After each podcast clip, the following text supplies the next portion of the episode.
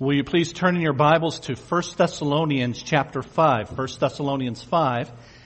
And we're going to be looking at a passage there. We want everybody to be able to see what we're looking at. So if you need a Bible, these guys have some. They're going to make their way to the back and they'll get one to you that's marked already for you at 1 Thessalonians 5. You can keep that Bible as our gift to you. We want everybody to own a copy of God's Word. As we begin this new year of ministry together, I want to take the first several weeks to set our minds on the task ahead and the privilege that we have of being a part of the mission that God is carrying out in His world through His church. So beginning today and for the next several weeks, we're going to be looking at what as the church we are to be in our mission, in our relationships, and in our service together in a series that I'm calling Life in the Father's House. Now I've asked you to turn to 1 Thessalonians 5 because the church to whom the letter of 1 Thessalonians was written is called in chapter 1 and verse 7 a model church. That verse says, you became a model to all the believers in Macedonia and Achaia. Now I know I'm biased, but I believe that God has given us a model church here at CBC one that has been and will be an encouragement to other churches, both near and far, regarding how the church is to be and how it's to pursue the Lord's mission. And yet, despite all the things that by God's grace we're doing right, and that that church in Thessalonica was doing right, they and we needed and need to be reminded of some things. To be taught some others, to be warned regarding dangers, and encouraged to abound in our good work together.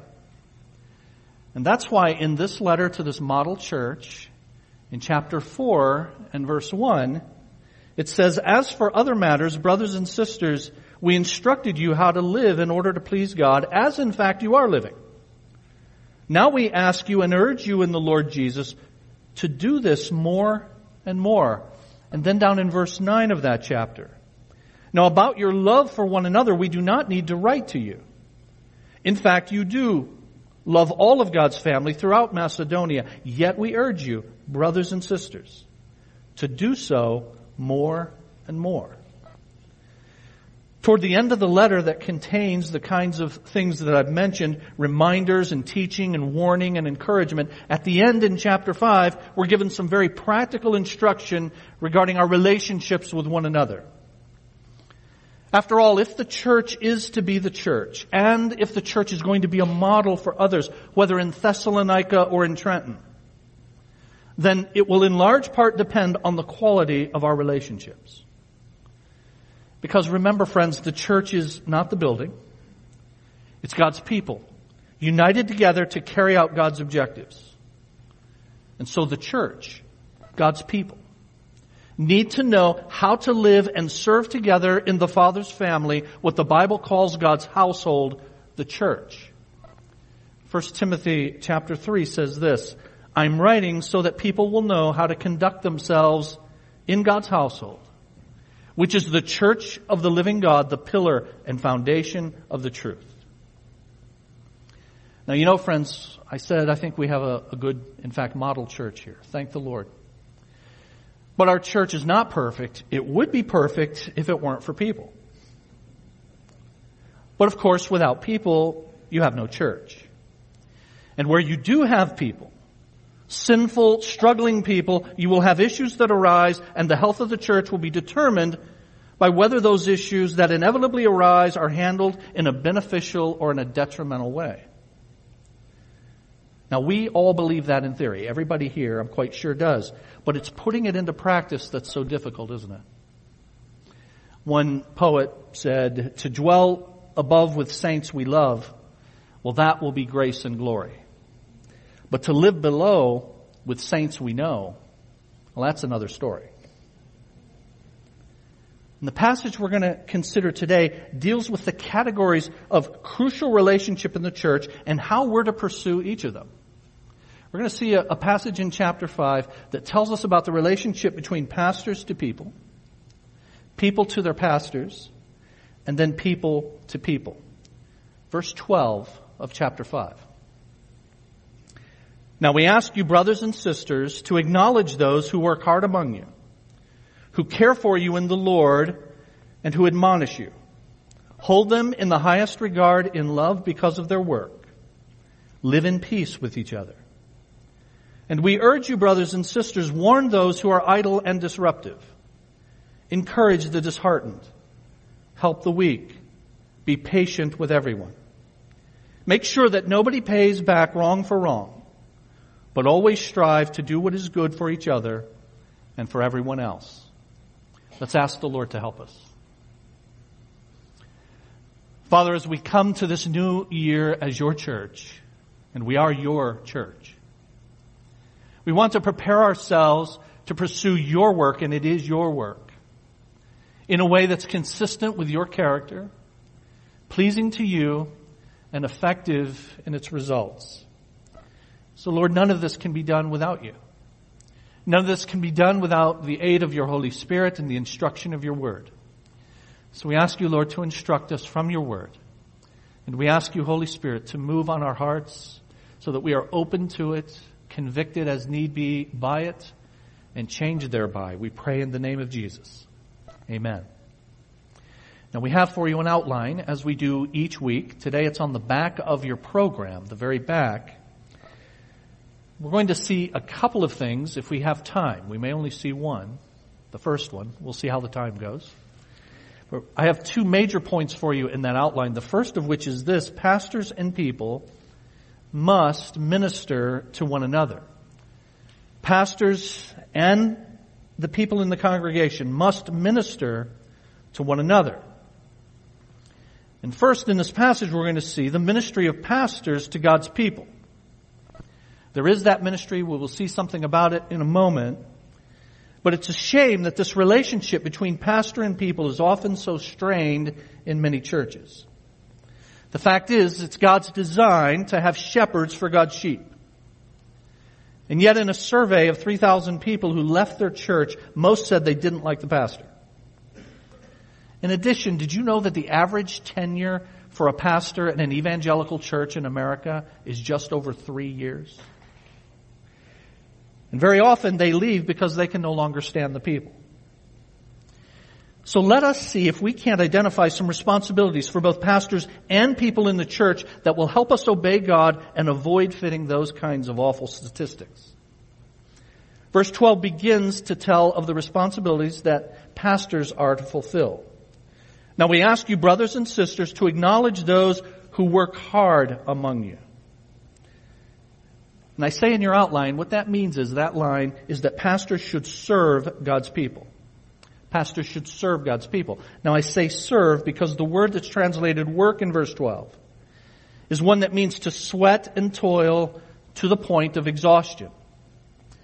Most of you know the New Testament was originally written in Greek, and there is another Greek word often used for work, which is general. It refers to work of any kind, whether it's easy work or difficult work. But the word in this passage refers to difficult, wearisome work. And that's why the NIV says they work hard. Pastors are to give themselves fully to many tasks that God has assigned to them. To counseling, to administration, to planning. But the most important work is ministry of prayer and the Word. And any good pastor will spend many hours every week in those tasks. And the work of pastoring is not something that you just punch in and out of. You go to work at the right time and you leave at the right time and you receive your paycheck. It's not that kind of work. It's not something that you can simply leave at the office. And so the person who has signed up to be a pastor has signed up for work. Joyful work most of the time. But work nevertheless. And he's to serve God's people in that work. And the passage tells us that the sphere in which that work takes place in verse 12 is they work hard among you. They work hard among you. There's a difference between preaching and pastoring. Preaching is not the sum total of pastoring. Preaching is one very important and priority task that a pastor performs. But pastoring, shepherding requires that he be around the sheep, among you, is how this ministry takes place. I heard a guy say of his pastor, he teaches us the word and he smells like sheep. And that's because he's around the flock. And I've known pastors who are, who are not content with the ministry that they have at the church that God has given them. Instead, they aspire to be conference speakers, and the church is simply the means to pay their salary to do it. Now, if God gives a man a wider ministry, of course that's fine. But his primary responsibility is to serve the flock in the local church at which he's the pastor. Let me just kick this dog as an aside as I'm going. That you know the TV preacher or the radio preacher is not your pastor. Did you know that? And many of us sometimes mistake that. We've got our guy. He's our guy. We always talk about our guy, whoever our guy is. But the radio or TV preacher is not your pastor. They don't know you. They will not be at the hospital when you're ill. They will not bury your dead. They will not marry your children. You have a pastor, and that pastor or pastors, as the case may be, are to be devoted to the flock that God has assigned them to. Pastors then are to serve God's people, work hard among them. But secondly, in your outline, pastors should not only serve, they should lead God's people. Pastors should lead God's people. Verse 12 again, acknowledge those who work hard among you, and then notice who care for you in the Lord.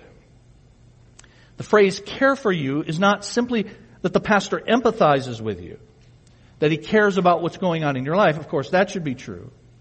But rather, the word that's translated care means to have oversight responsibility. It's sometimes translated those who are over you in the Lord, or those who have charge over you. The care of the pastor is carried out in his oversight responsibility for the church.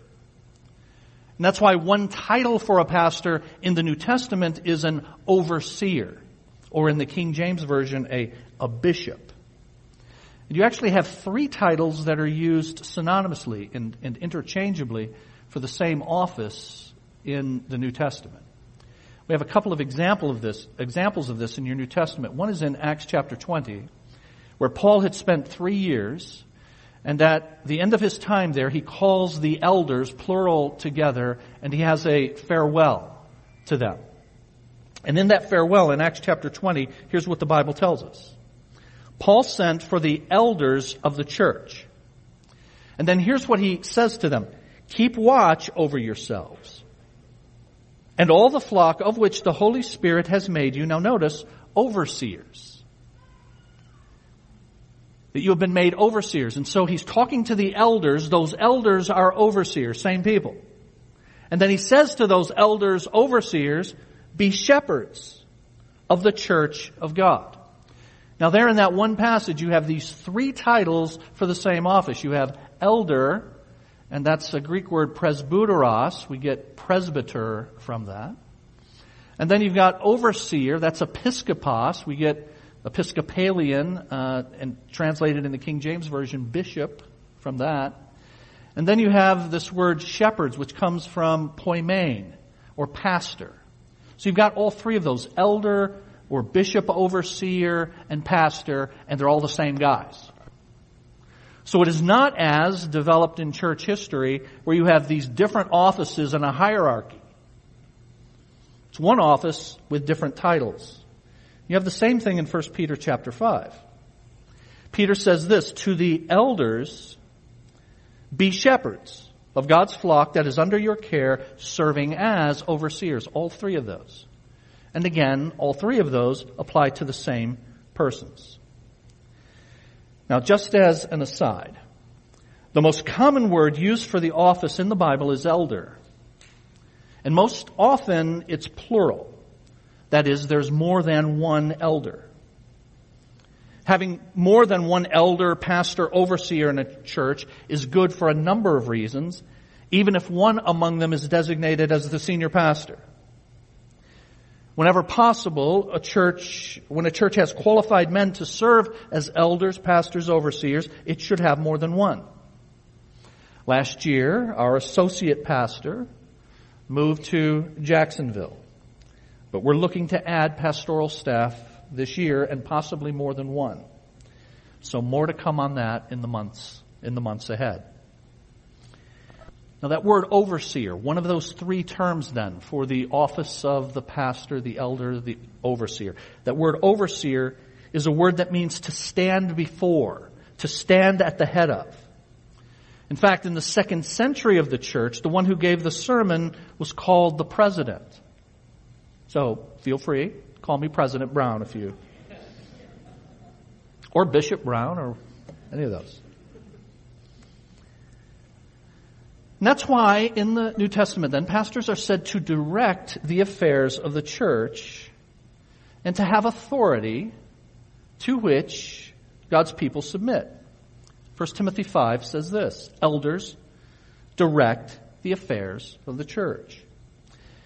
And famously, Hebrews 13 says, obey your leaders and submit to their authority. They keep watch over you as men who must give an account. Obey them so that their work will be a joy, not a burden, for that would be of no advantage to you. Now I need to quickly add here, authority can be abused and has been abused. And so the Bible is careful to proscribe the realm of the pastor's authority. It's not unlimited authority. It's not whatever he feels like doing.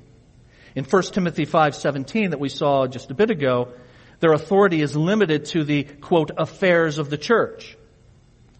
In our passage, in verse 12 of 1 Thessalonians 5, they care for you and are over you, notice, in the Lord. And so pastors do not have authority outside the work of the Lord and the parameters of His Word. And so contrary to the authoritarian approach that many have taken, pastors cannot dictate personal decisions that do not impact the work of the church. But pastors are called to serve God's people and to lead God's people. And then thirdly in your outline, pastors should feed God's people. Serve and lead and feed. The last part of verse 12 says that pastors admonish you. That word admonish is sometimes translated counsel or instruct, or as we're going to see when we get to verse 14, warn. The pastor's admonition, his counsel, his encouragement, his warning are from the Word of God. It's the Word of God that the shepherd is to feed to the sheep. And that's why one of the professional qualifications for one who would be a pastor is that he be someone who is able to teach according to 1 Timothy 3 and 2 Timothy chapter 2. A healthy church is characterized by pastors who minister to God's people in the ways described. They serve and they lead and they feed. But it also requires this other thing that we have in your outline. It requires the ministry of God's people to pastors. So it's the ministry of pastors to the congregation and then the ministry of the congregation to pastors. And verse 12 says, we ask you brothers and sisters to acknowledge those who work hard among you. And I have that in your outline this way, that God's people should appreciate their pastors. God's people should appreciate their pastors. That word acknowledge is sometimes translated respect or know. And it has the idea of intimate knowledge of a person that results in respect because of what you know about them. Because of their character and because of their work. Scripture has very certain qualifications for church leaders. Church leaders are to be of exemplary character. It's true of pastors, but it's also true of deacons as well.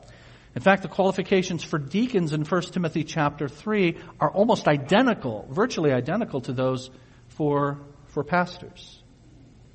Now, in our churches, we take this much too lightly. In many of our churches, we nominate people to be in leadership simply because he's a good guy. Or simply because he knows a lot about business and so he'll know how to run the church. But the Bible has very definite character qualifications for those who would be leaders, both elders and for deacons. I'm glad to be able to tell you that at our church we take this very seriously. And I mentioned that this year we're looking to add pastoral staff, but we're looking to add deacons to our leadership team this year as well. And in order for someone to be nominated and brought before the congregation, to be voted on, to be part of our leadership team, they have to have been vetted to meet those qualifications in 1 Timothy 3. And to make sure that that's the case, we actually have an evaluation form. An evaluation form that goes to people who have served with that individual in the church and people who know the individual outside of the church. Because one of the qualifications is to have a good reputation with those who are outside, even unbelievers. And so we take that very seriously. God's people then should appreciate those who meet those qualifications. And secondly, it even goes further, does the passage. God's people should esteem their pastors.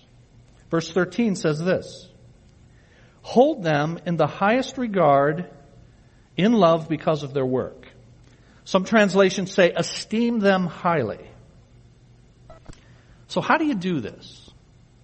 How do you appreciate and esteem your pastors? Well, note the reason given in verse 13 for that appreciation and for that esteem. It says at the end of verse, or in verse 13, because of their work. The work of the pastor, as we've already seen, is the Word of God, prayer, and the oversight of God's church. And so in order to fulfill what verse 13 says as a congregation to pastors, then we need to ask ourselves, do, do we appreciate, do we esteem that kind of work? The Word of God, prayer, overseeing this most important institution on earth, God's church. If we do, then it will not be hard to appreciate and esteem those who give themselves to that work. Now, practically speaking, if that work is esteemed, then it means a few other things that the Bible says. And that I can say from personal experience, this church does very, very well. One of the things that we're going to, I'm going to show you in just a moment that the Bible says if we esteem the work of the pastor is that you're willing to pay the pastor. Now I'm standing up here talking about pay for the pastor. And I'm only doing that because the Bible talks to it, I'll talk to it, and then I'll get off it. But I don't have to talk about it much because this church does and always has done that very well. 1 Timothy chapter 5. The elders who direct the affairs of the church well are worthy of double honor, especially those whose work is preaching and teaching. Now that phrase double honor in the context, the next verses say, do not muzzle the ox who treads out the grain. And it's a context in which double honor refers actually to pay. Now as I say, this church has always done that.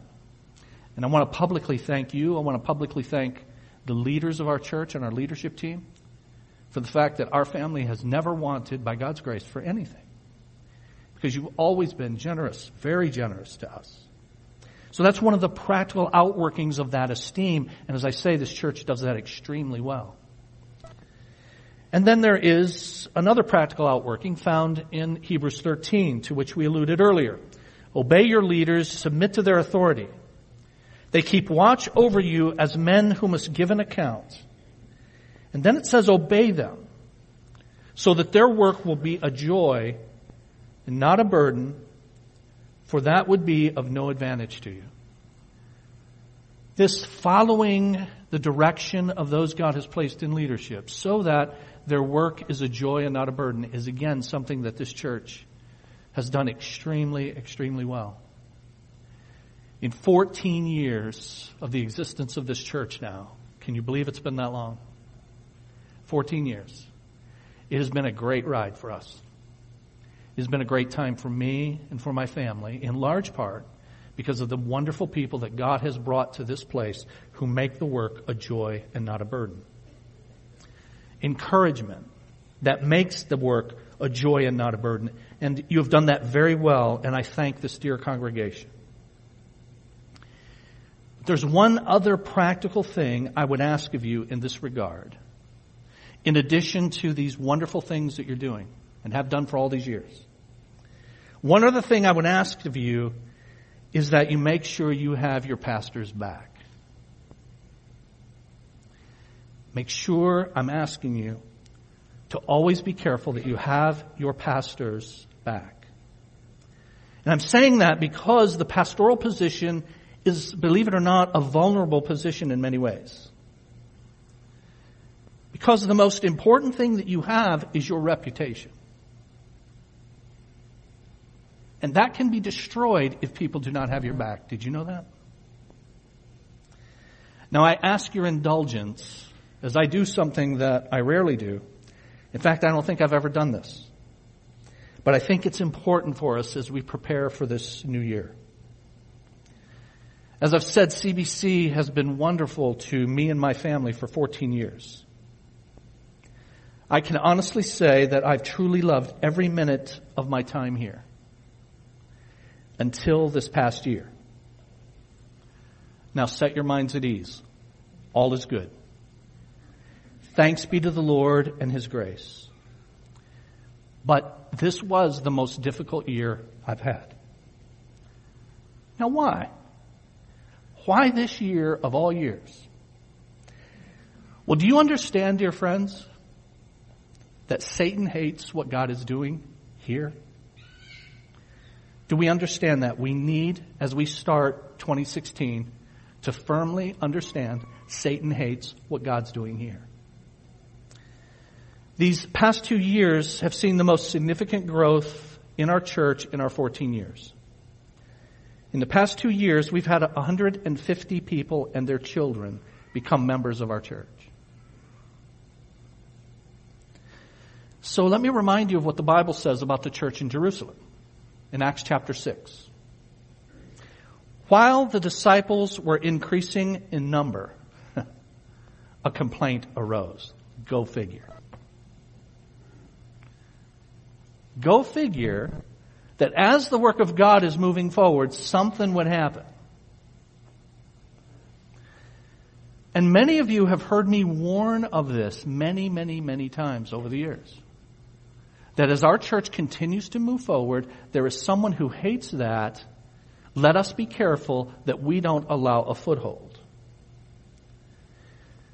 And as the number of disciples is increasing, sure enough, this past year there was talk about me that spread to some inside and outside our church before it was brought to my attention.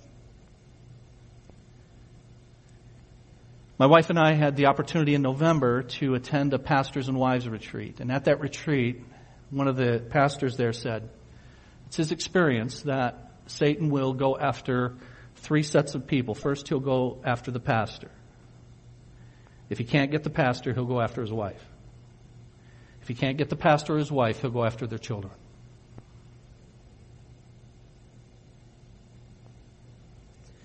And the Bible recognizes the vulnerability of a pastor's reputation. And that's why it says in 1 Timothy 5.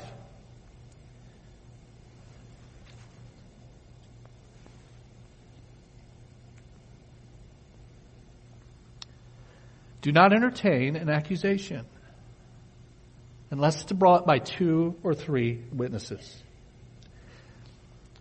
But there was talk about me that was being spread. But our gracious God intervened before it could become a full-blown issue. Now, how did that intervention come? Before I tell you about the intervention, just let me tell you, you know, the issue was not, you're all going, wow, what'd you do? I mean, you must have done something really big. Apparently that money wasn't enough for you. You had your hand in the till. Were you running around? Uh, nothing. None of that. None of that. Somebody didn't like me and didn't like something I did. Period. So set your minds at ease on that, not some moral issue. But there was talk that was spread, but our gracious God intervened before, as I say, it could become a full-blown issue. That intervention came in the form of a brother who had my back. Having heard the gossip that was being spread, he demanded the issue be taken to me. It was, we were able to get it straightened out, but not before several had been spoken to, as I said, both inside and outside our church. Now I'm glad to say that forgiveness for that unedifying talk has been sought and granted, and it's now behind us. But it had great potential for harm. And the reason I'm bringing it up to you on this first Sunday of 2016 is so that we will be resolved that will never happen again. Because God was gracious to us. But remember friends, grace is undeserved. And God could have allowed that to just go. And then before you know it, you have James chapter 3. The tongue is like a spark that can set an entire forest on fire.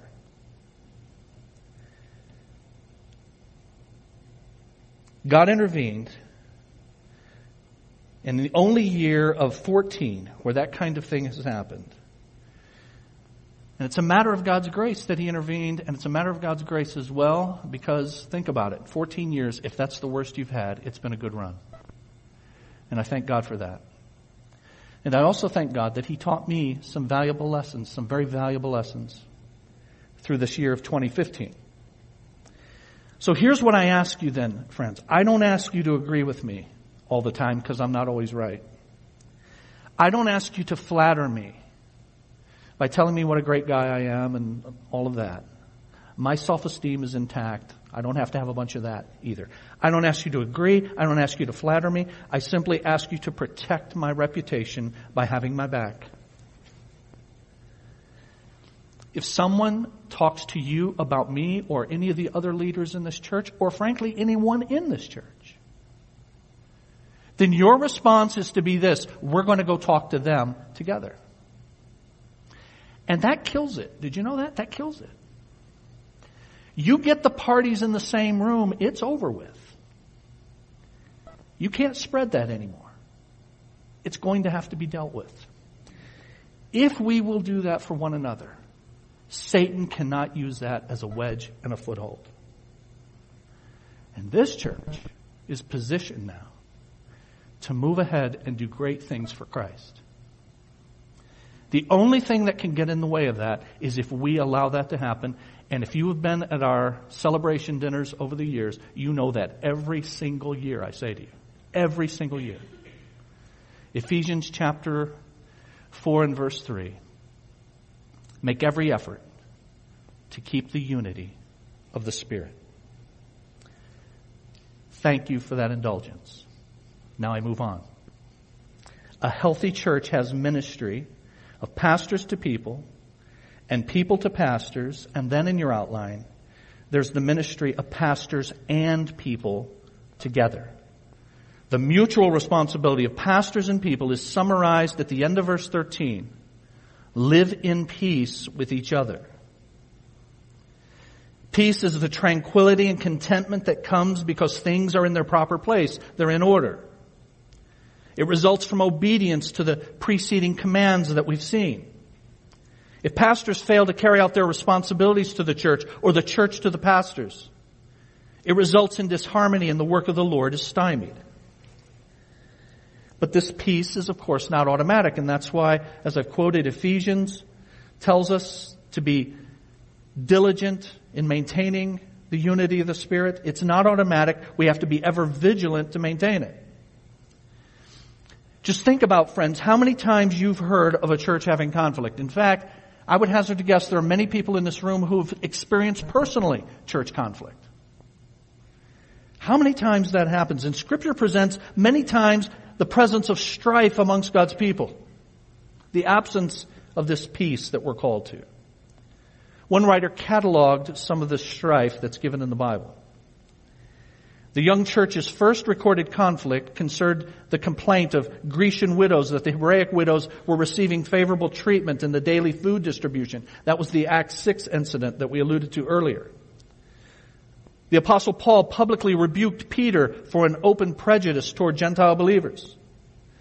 Those who still believed in circumcision criticized Peter for bringing the gospel to Gentiles in Acts chapter 11.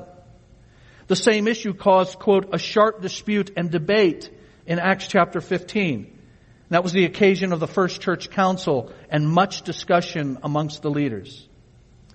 A sharp disagreement between Paul and Barnabas over whether to take Mark on their journey caused them to go separate ways. The Corinthian church verged on a split with factions campaigning for their different leaders. That division was widened when brothers went to court against each other, and some declined to share their food with others at their, of all things, love feasts. Two factions developed in Rome over dietary laws and observance of special days. A disagreement between two women in Philippi brought an appeal from Paul in his letter to that church, and he named those two women by name. Hints of conflict are seen in several more places in the New Testament. Paul referred to the Galatians, quote, biting and devouring one another. He felt it necessary to instruct the Philippians to, quote, do everything without grumbling or arguing. James implied the presence of battles when he asked the source of their fightings and quarrels among you. A lust for preeminence led Diotrephes to throw brothers out of the church and for John to call him out in the letter of 3 John. Conflict amongst people. The lack of this live at peace with everyone that the end of verse 13 tells us to pursue. Humorously, a motorist asked a boy where the Baptist church in town was located. The boy said, go one block south and you'll see a church on the corner. That's the United Church. Go one block more and you'll come to a church that's not united. That's the Baptist Church.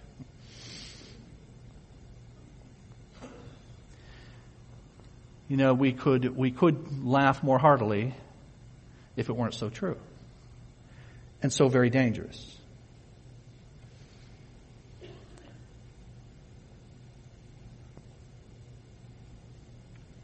So we've seen the relationship and mutual responsibilities of pastor and people. And then in verses 14 and 15, we're given instruction on how we're to serve each other within the congregation. Now I'm just going to make an introductory remark about this and then I'll continue it next week with that second major point. I told you I probably wouldn't get to it. But notice verse, verses 14 and 15. We urge you, brothers and sisters, Warn those who are idle and disruptive. Encourage the disheartened. Help the weak. Be patient with everyone. Make sure that nobody pays back wrong for wrong, but always strive to do what is good for each other and for everyone else. Now, here's what I want you to notice. Those verses are addressed to the brothers and sisters in the congregation. That is this responsibility now for warning and encouraging and helping and being patient. That responsibility is a responsibility for the entire congregation. Brothers and sisters, all of us are to do this. So in verse 14, we're given instruction on how to deal with people in different conditions, and all of us are told to participate in that. Now you might wonder how you can do that. Do you have to be a professional counselor, a trained counselor to help somebody in the various situations that they're in? Hear this. If you know the Word of God and you love your brothers and sisters, you can and you must offer instruction to them in the situations in which they find themselves. Notice what Romans 15 says. I myself am convinced, my brothers, that you yourselves are full of goodness, complete in knowledge, and competent to instruct. That's that same word for counsel, warn, admonish one another. You are competent to counsel in the words of a title of a famous book. If you know the Word of God and you have the best interest of your brothers and sisters at heart. Now there are situations that require that you, as it were, kick it upstairs because the problem's egregious and difficult and so you need somebody else to deal with it. I get that.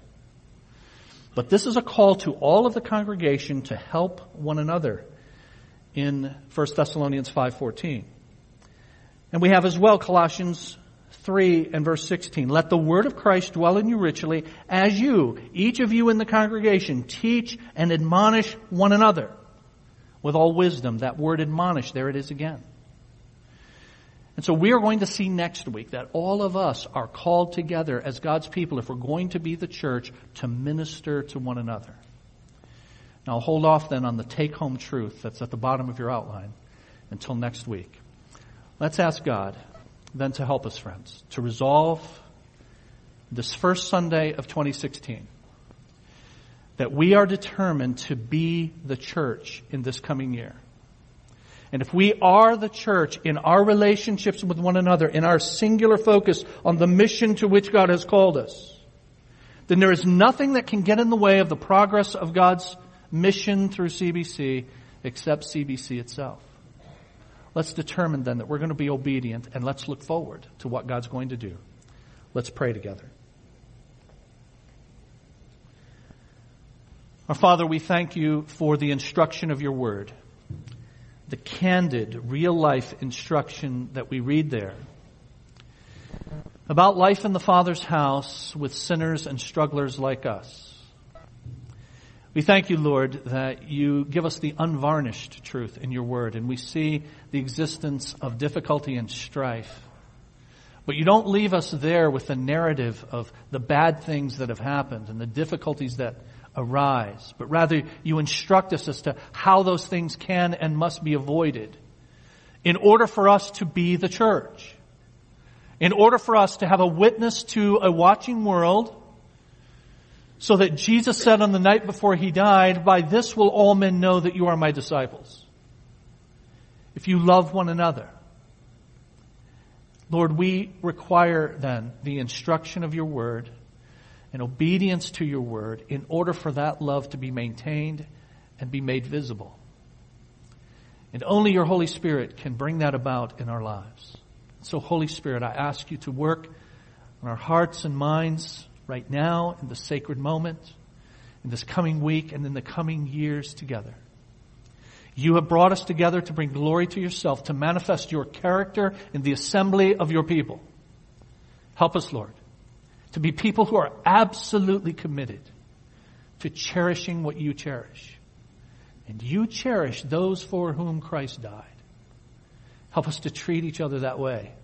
May we show a love that is extraordinary and attractive. And as a result, may your church be unified and may it move forward for your glory. We pray in the name of Jesus. Amen.